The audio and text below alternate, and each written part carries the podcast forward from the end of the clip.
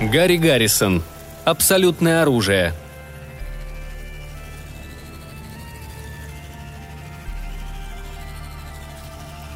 После ужина, когда посуда уже убрана и вымыта для нас, детей, нет ничего лучше, чем собраться вокруг огня и слушать рассказы отца.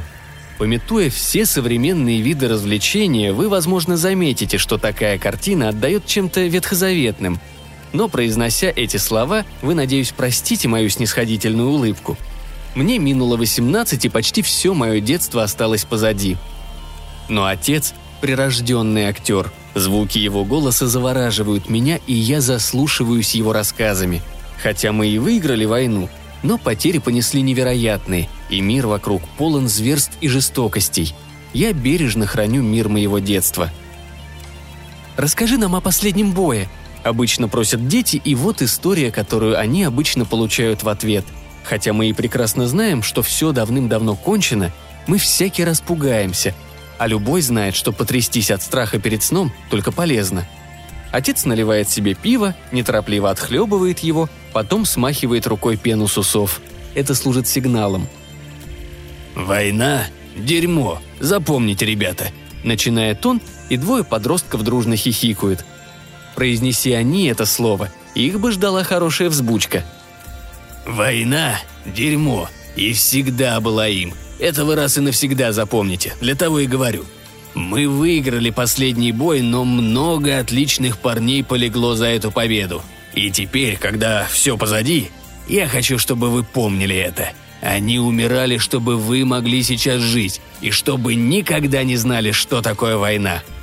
Прежде всего, выбросьте из головы мысль, будто в войне есть что-то благородное и прекрасное. Нет этого. Это миф, который давно умер и, возможно, восходит к тому времени, когда война велась в рукопашную на пороге пещеры и человек защищал свой дом от чужеземцев.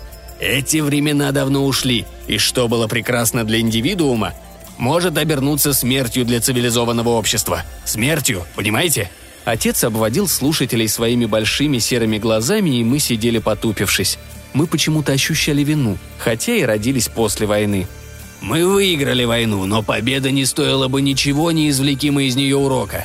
Противник мог бы раньше нас изобрести абсолютное оружие, и мы были бы стерты с лица земли. Не забывайте об этом.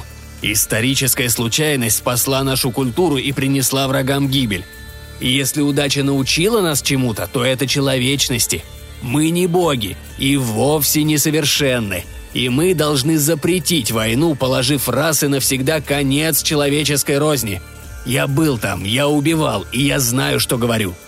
Потом наступал момент, к которому мы были готовы и который ждали, затаив дыхание. «Вот оно!» – провозглашал отец, поднимаясь во весь рост и указывал на стену. «Вот оно! Оружие, которое бьет с расстояния! Наше абсолютное оружие!» Отец потрясал луком над головой, и его фигура, освещенная светом костра, казалась истинно трагической. Даже завернутые в шкуры малыши переставали щелкать блох и, разинув рот, глядели на отца. «Человек с палицей или каменным ножом или пикой не устоит против лука.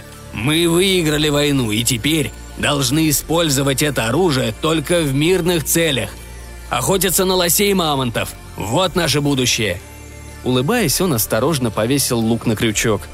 «Теперь война кажется чем-то невероятным. Наступила эра вечного мира».